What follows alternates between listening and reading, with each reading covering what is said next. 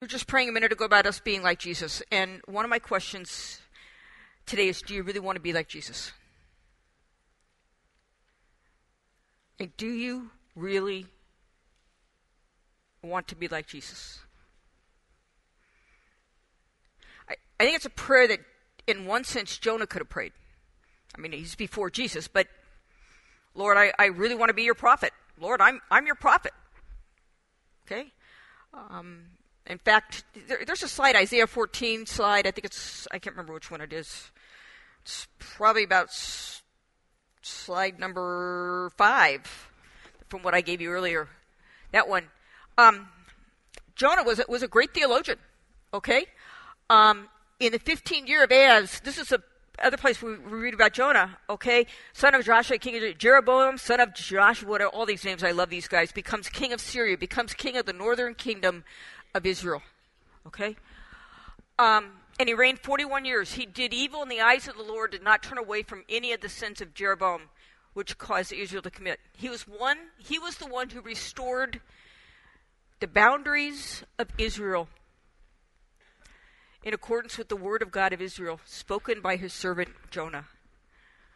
Jonah went to the king and basically said, You know what? God has a plan for Israel, and he wants Israel to expand. And Israel during Jonah's time became very rich and was kind of at the height of its kingdom. And Jonah foretold it all. Okay?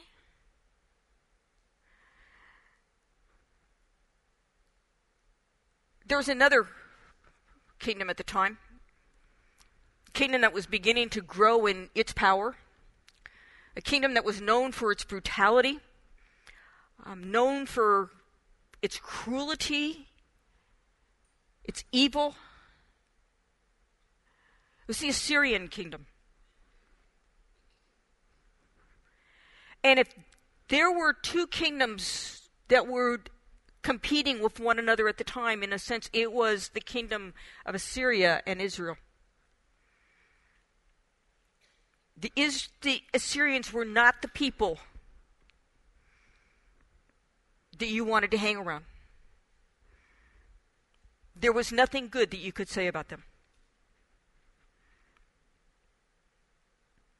And God came to Jonah and said, Jonah, I want you to go to the Assyrians and tell them if they don't change their ways within 40 days, I'm going to destroy them. And you know what, I, what Jonah did? He went down to a boat and he bought a ticket in the complete opposite direction. I think I have a. Give me one of the, the slides for those maps. Um, I don't know which one. No, no, not that one. Uh, not that one. One more.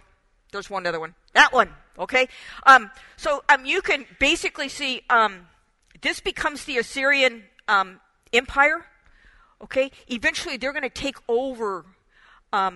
You know, kind of the whole area of, of we would today call call the Middle East. Okay. Um, let's go to that one of all the different Middle Eastern places in it. Go back one, two. Uh, we can stay there anyway. You know, Jonah, okay, he's supposed to go to Nineveh. Instead, he goes the complete opposite direction over to Spain. That's where he's headed. Okay? You want me to go to Nineveh? I like this 40 day plan. I can biblically tell you where this 40 day plan fits too, because they're sinful people and they deserve your punishment, Lord. I'm going to Tarsus. I'm going the opposite direction.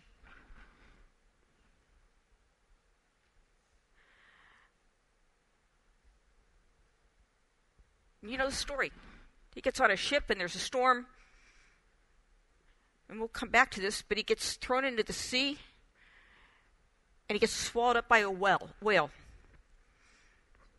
And the whale is so happy to have Jonah in his belly that he vomits him all over the seashore. I got to get rid of you. I don't want to have you in my stomach. I mean, it's just souring my stomach.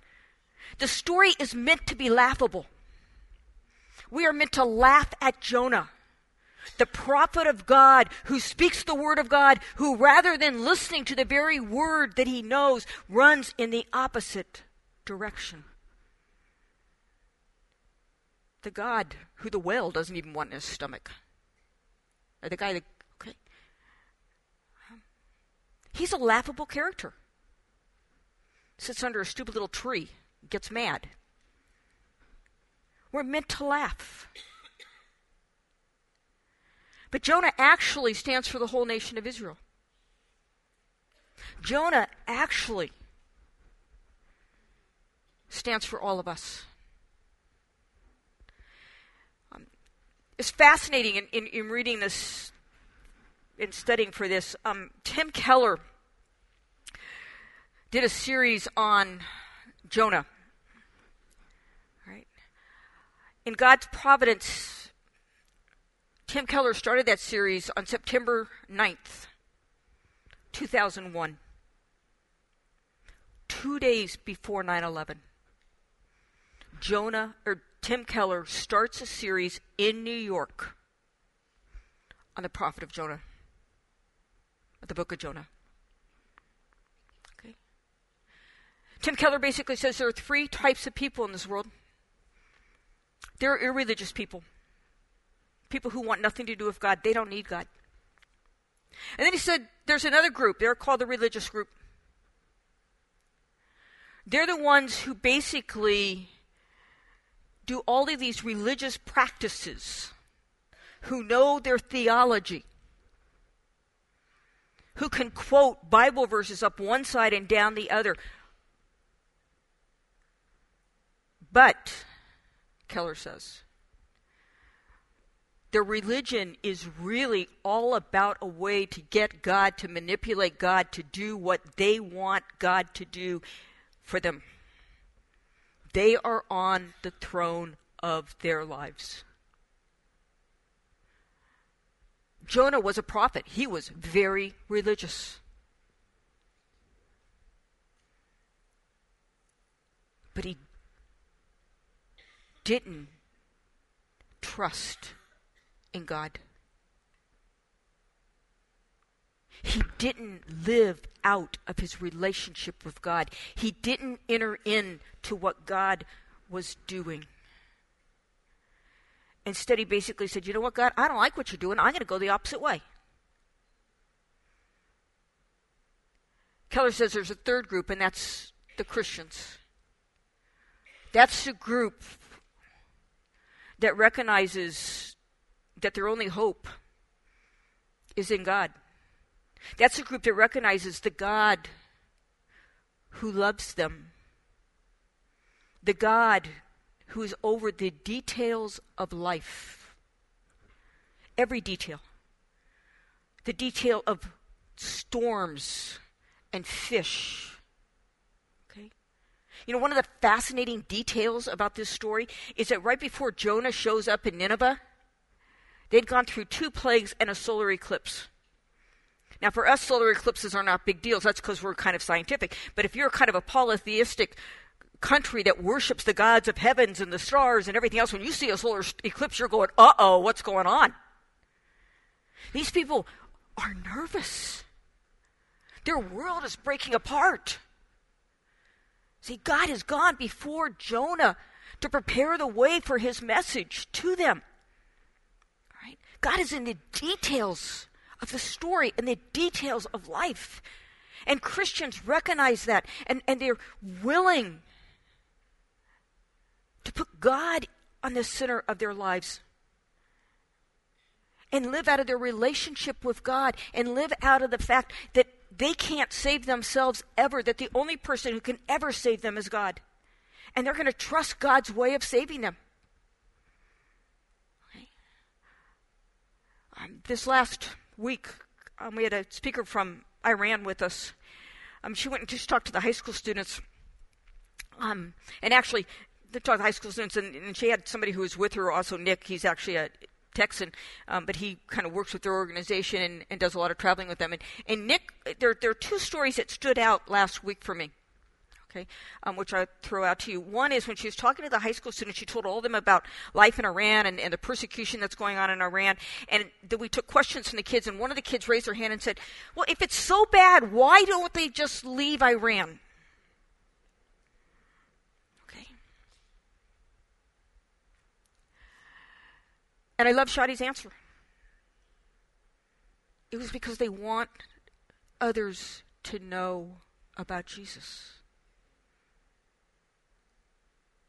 They're willing to be persecuted,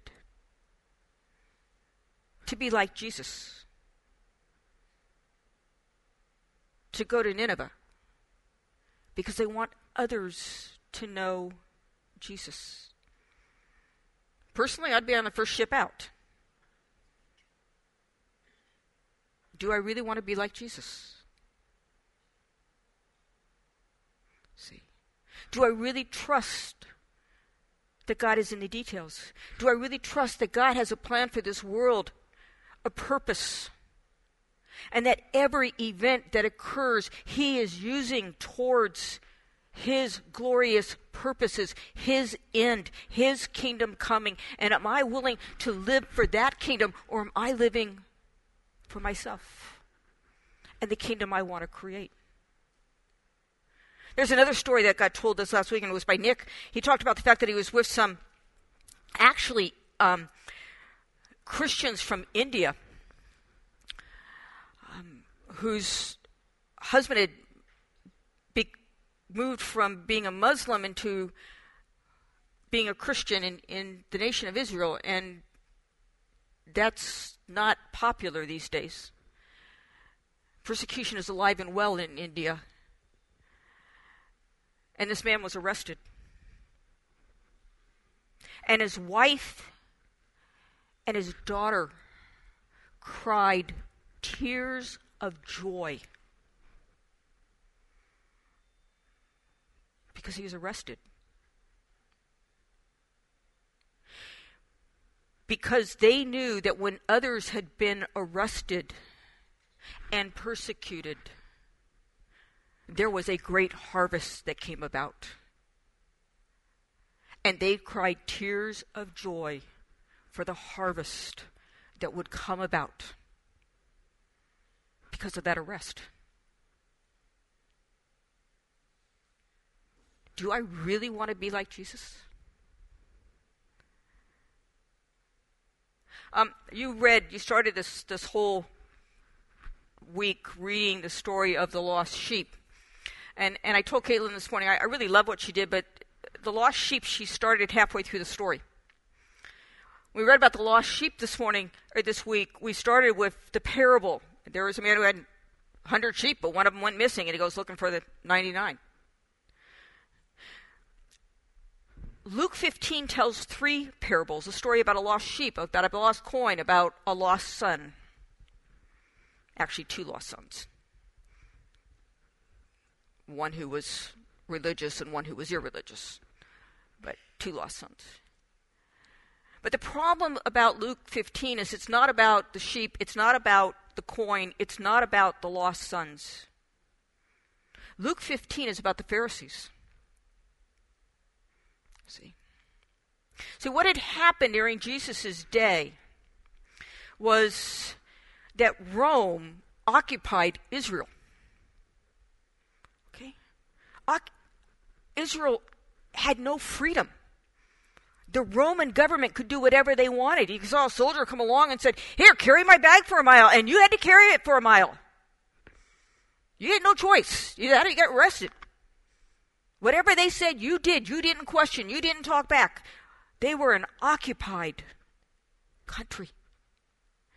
And when Rome walked in, there were four groups of people, four that kind of decided how to respond to the Roman government. One were the Essenes. Okay? The Essenes basically left town. They went into the desert, hidden caves.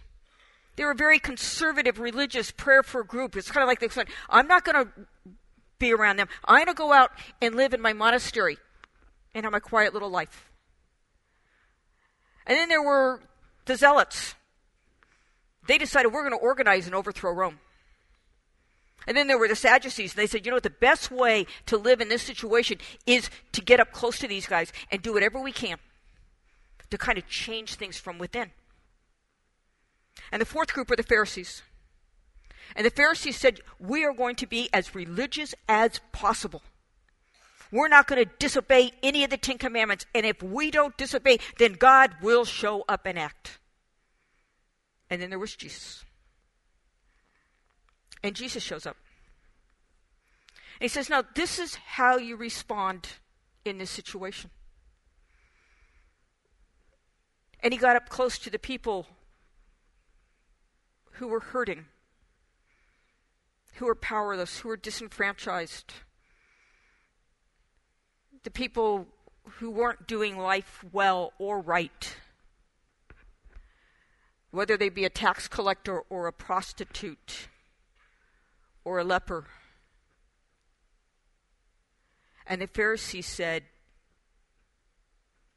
You're with them? And God said, My plan for changing this world is not to overthrow Rome. My plan for changing this world is to get up close to people and to be with people. And to show them and demonstrate to them the love and the grace of God. Jesus goes to a cross. And everybody goes, see, it doesn't work. Oh, yeah? Jesus allowed the Romans to put him on that cross. And in doing so, what he was showing was his trust in God's plans over everybody else's plans, and his trust in God's power over everybody else's power, and what God was doing over against what everybody else was doing. And God raised him up. And the disciples so got it that they looked at Jesus and said, Great, now are you going to overthrow Rome? He said, No. I want you to go live like I lived. I want you to go give your life for those people who are hurting and disenfranchised and don't know me. I want you to go to Nineveh.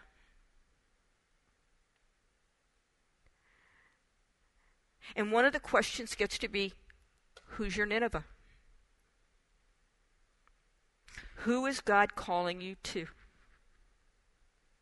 Um, let's go to the very first slide. Change this up for a minute. Um, Glenkirk has a brand new mission statement. Um, we're called to be a worshiping community, um, and the first couple chapters of this year, we were dealing with being a worshiping community um, that invites everyone to join in the journey of becoming fully devoted followers of Jesus. Um, it's a journey. We don't just overnight become fully devoted followers of Jesus. This is not a discipleship 101 course. In fact, last week in, in Dallas, people didn't so much talk about discipleship, they talked about transformation. They talked about what is your next flourishing next step into becoming like Jesus, into be, in, in living the way Jesus lived. It is really easy to be like Jonah and to know the theology. It is another thing to be transformed by the Holy Spirit, to make space in our lives for the Holy Spirit to work in our lives, changing us, softening our hearts, understanding God's grace so we can extend it to others. So we're on a journey of becoming like Jesus for the purpose of inviting other people to journey alongside of us. And so we've done this worship piece, we've done this becoming piece. Now we're in this invite piece for the next couple weeks, and then we'll finally get onto this piece about loving, loving the world at the at the end. Okay, um, we've kind of set out this statement and said this is what we're all about. But one of the things that la- last week I had to go to Dallas. That video one of the things that happened last week is we listened to a group um, that was maybe just a little bit. We have the new mission statement. Now we're working on what that looks like. Okay, and I was at a meeting last night. and We spent time beginning to take a look at what all that looks like specifically. Um, but when we were in, when I was in Dallas last week, we listened to a church that is kind of a little bit ahead of us because they've already decided what it all looks like. Okay? Um, this is their kind of new vision that they put out to their church. This is Highland For Park. 90 years, we have seen God. Here, let's go to slide two. Here goes. Um, it is really easy to say, yeah, let's do that. And, and we're going to put stuff on our four keywords like that. That's all coming. But it's also really easy to say, well, that's the staff's job to do. Those things, 100% of people growing, are we all growing to become more like Jesus? Or am I picking and choosing how I want to grow? You know? Am, am I willing to go to that person who I don't have time for, who isn't quite like me,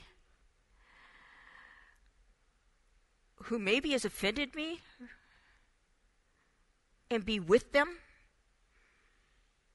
and figure out what needs they have and meet those needs and love on them the way Jesus did for us sacrificially so that they can come to know Jesus so that I can earn the right to tell them the story of Jesus so that I can say I'm doing this because this is what Jesus did for me Am I in prayer? Those million hours aren't going to happen because the staff prays. It happens because everybody in the church is on their knees praying and seeking God. The church is not something we do. The church is not a building, it's not a location. The church is the people who claim that Jesus is their Savior and their Lord, and that they want to be His hands and feet, His body in the world. The church isn't what we do on Sunday morning, what we do on Wednesday morning. The church is what we do with every minute of our lives, in every circumstance that we find ourselves, where we are saying, Jesus, I want to be your presence in this situation. You see, God doesn't have a mission for His church, He doesn't have a purpose for His church. God has a purpose, and He has a church to fulfill His purpose. God is doing something in this world. But we want to be like Jonah. You see, this wasn't new to Jonah, this idea of going to the Ninevites. When God called Abraham, what did he say? Abraham, I want you to go. Believe it or not, he told him to leave Ur, which is basically Assyria. Okay? I want you to go to Israel so I can bless you, so that then you can then go out and be a blessing to other people. But what happened with Israel? Oh, look, God's blessing us. Let's enjoy our blessings. Let's expand our borders. And God's going, no. I let you expand your borders so that you could give to other people. Oh, no, we like our expanded borders. No. I have blessed you that you might go, that you might be a blessing to other people. Let's go to the next slide. Um, just for the heck of it, you know, a couple comments about this book called Jonah. Um, everybody has a difficult time with it. Um, is it a myth? Is it an allegory? Is it a parable? Is it history? You know, nobody really knows. It's written in the form of a narrative. Nobody knows who it's written to, okay, or the exact date, or even if Jonah himself wrote it. it it's about Jonah, but did Jonah write it? Okay, don't know that. We don't know any of that. But it is in the form of a very tightly put together narrative. Where, in a sense, chapters 1 and 2 parallel chapters 3 and 4. And you can kind of put them up next to each other and begin to understand what's going on in the book by looking at, at them. Like, you know, you have this disobedient prophet versus the faith of the seamen. I mean, that's really a, a real fun one, right? The seamen have more faith than Jonah does. You know?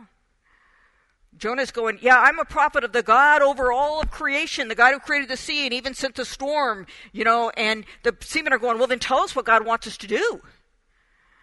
Jonah's going, I don't want to do what God's doing. That's why I'm running in the opposite direction. They're going, Well, we want to do what God wants you to do. You know? One of the fascinating things as you go down through the book of Jonah, when were the dis- uh, seamen really afraid? if you notice, one of the things that happens, they throw Jonah in the sea, and then there's this nice little verse that says, and the seamen were really afraid, and they worshiped and offered sacrifices to God. Why? Because the sea all of a sudden went quiet. There was this sacrifice of Jonah's life? Like Jesus dying on a cross, and the storm subsides, and the seamen go, Ooh, wow, that God must really be God. It kind of parallels another story in the New Testament where Jesus is out on the middle of the Sea of Galilee and the wind and the blowing and Jesus is back in the back sleeping. And the disciples come and wake him up and say, We're going to die. And Jesus kind of goes, Storm, be quiet. And it gets quiet. And it says, All of a sudden, the disciples, they were afraid. Why were they afraid? Because they realized how big and powerful God was. It's not a fear afraid, it, it, it's an awe afraid. It's a wow this is who God is, if this is who God is, then uh, uh, I'm going to trust myself to Him. And see, in a sense, that's what happens to Jonah. He gets into the whale and he gets spit out and he begins to kind of go, Whoa, this is what God is like. Maybe I need to trust him a little bit more. And he goes to Nineveh. Um, we see God's gracious extension of mercy to Gentile nations, God's sovereignty over all of life. God is sovereign over all of the elements and all the circumstances of life. Tim Keller says that God uses storms to reveal what's in our lives, that God is in the details of life. Do you really believe that God is in the details of your life? In, in Tim Keller's sermons after 9 11, when he's talking about Jonah, he, he he starts using these illustrations, kind of saying, you know, what are we praying for? He goes, you know, I, I want to pray that we go back to the world the way it used to be. But he said, you know, there's two types of prayers. You can either, if your ship's about ready to hit the rocks, you can either pray that God keeps you off the rocks, or you can pray that the water level rises up. See, sometimes I want to tell God how to run things. See, I know I'm going to be an Essene, or I'm going to be a Zealot, or I'm going to be a Pharisee. And God's going, no, I have a different way of doing things. Will you learn to do it my way?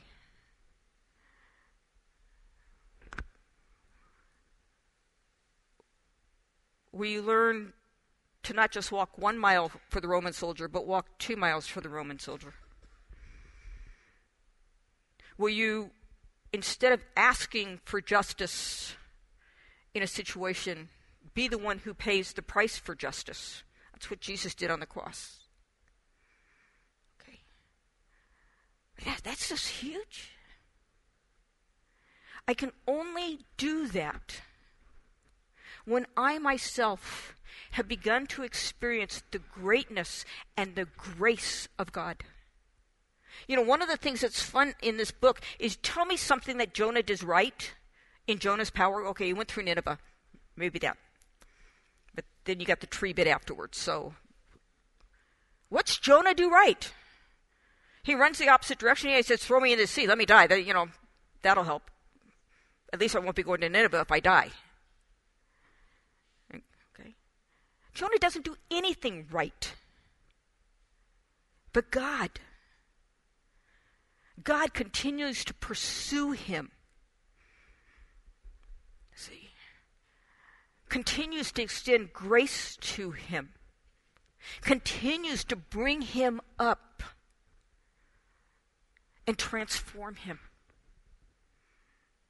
See, that's God's grace. Not that I do it right. Jesus has already done that. But I learn to live through His Holy Spirit, His way. Um, let's go to the, um, one of, one of the things that's sort of the yeah one of, one of the things that's interesting about this book everybody talks about the, the, the whale um, Was there a whale? Wasn't there a whale?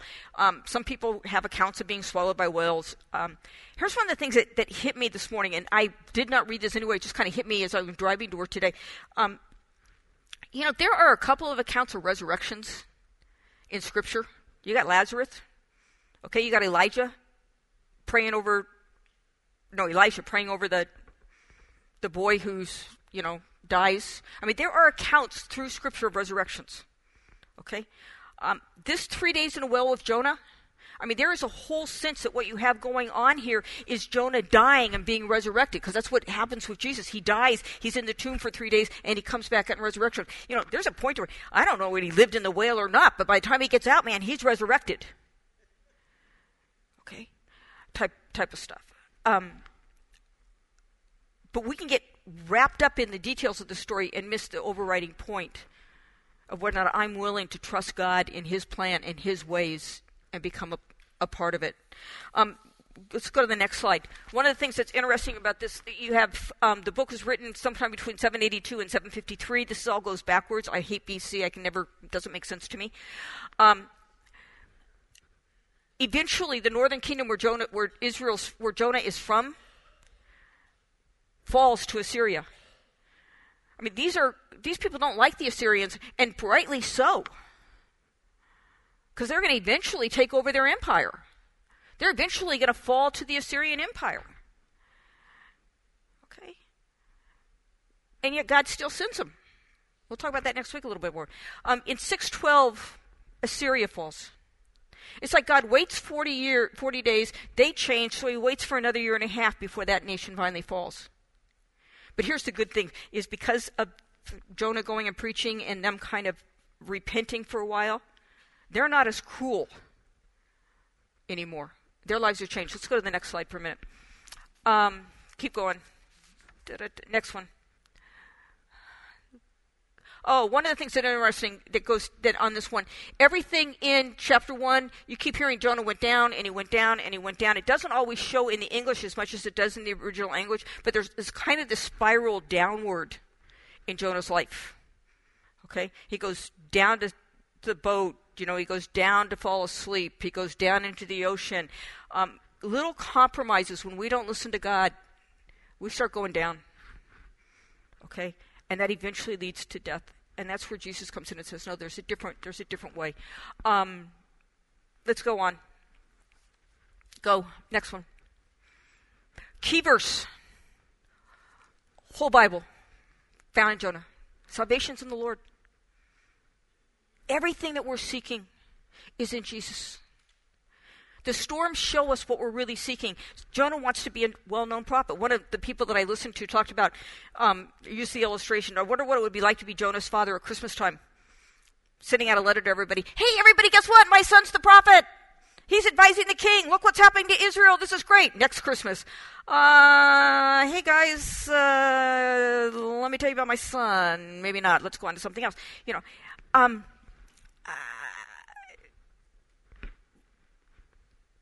Verse 9, key verse. Salvation is not in being a prophet. It's not in being religious. It's not in having my life together. It's not in the things of this world. Salvation is in the Lord alone. Jonah was afraid to go to Nineveh because they probably would kill him. It was a reasonable fear. He was also afraid to go to Nineveh because he didn't particularly want the Ninevites to change, because he didn't like the Ninevites. Okay? But when he comes to know the grace of God, those fears get replaced by humility and love. It's still a process, he still grows. Okay?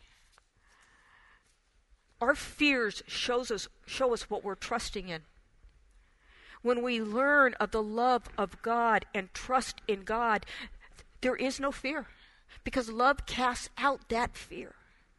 Let's go on to the next one. Um, here goes. There's about three slides here that I want you to take a look at when you get home.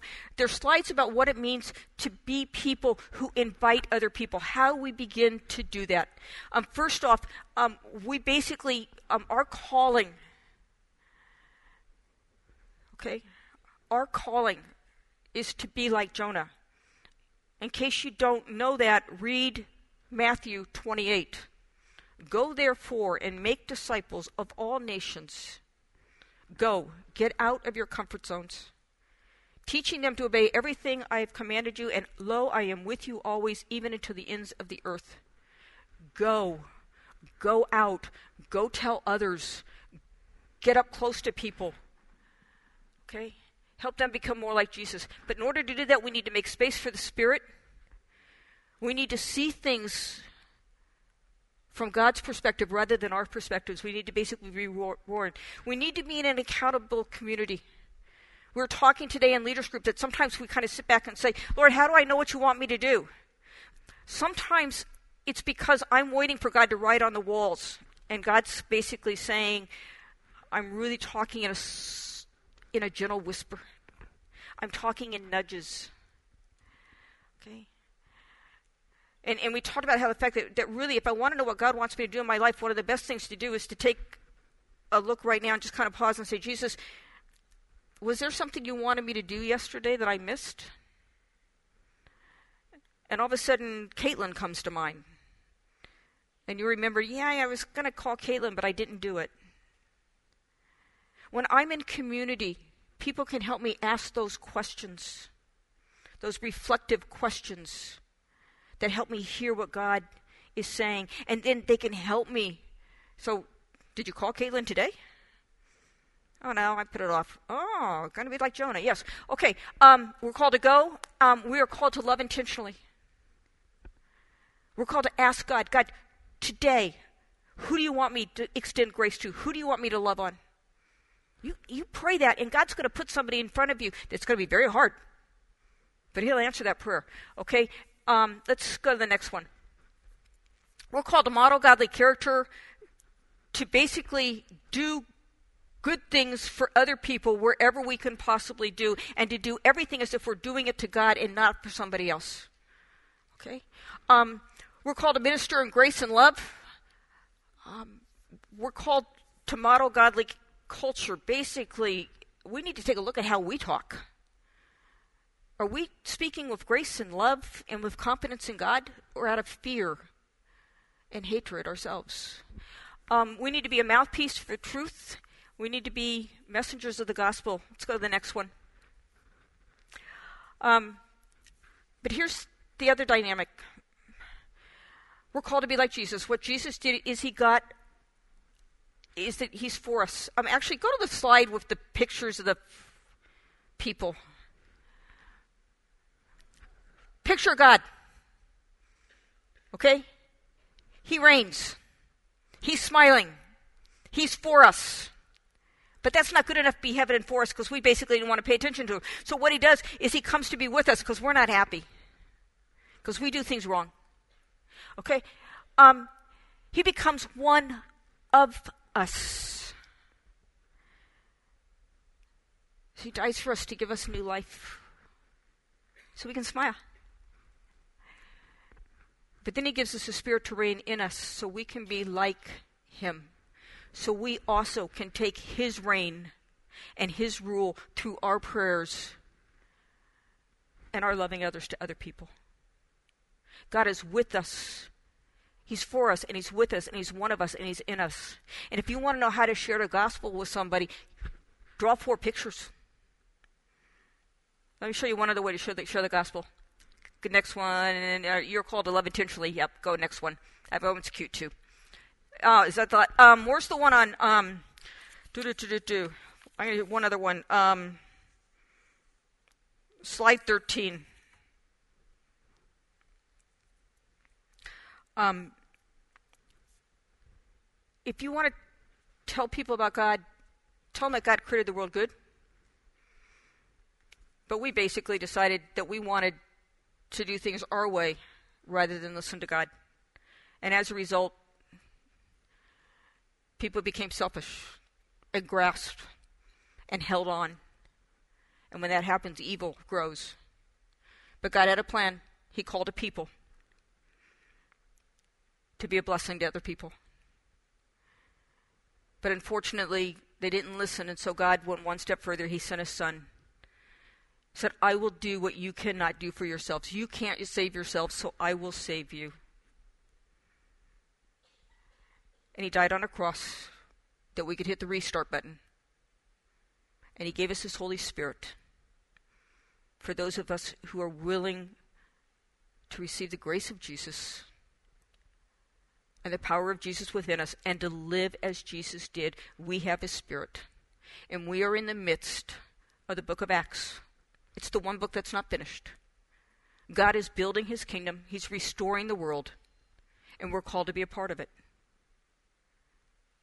And the question is do you want to join in that program? God is doing something in this world.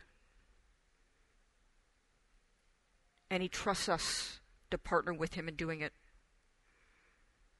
Will we get up close? Let's go um, one slide before that. Four questions as you get up close to people. Can I pray for you? Can I serve you? Can I share my story? Can I share God's story? Folks, we're all Jonahs. We all have second chances and third chances and fourth chances. And God constantly comes to us and pursues us and comes after us.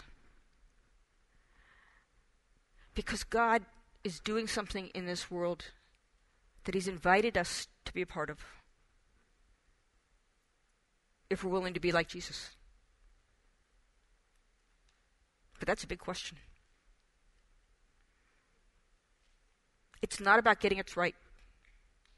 It's about being transformed and more and more becoming like Him. It's not doing it right or getting it right, but being open, being intentional, loving the people that God puts in front of us, getting out of our comfort zones so that God's kingdom comes so that others know him. Let's pray. Lord, forgive us. We're like Jonah. We want it our way. We want it about us. God, you're working. You're not done yet. And you've called us into that work. And as long as today is today and we are breath, you have something for us to do. Somebody to love on, somebody to give to, somebody to pray for. Lord, may we not just be theologically correct,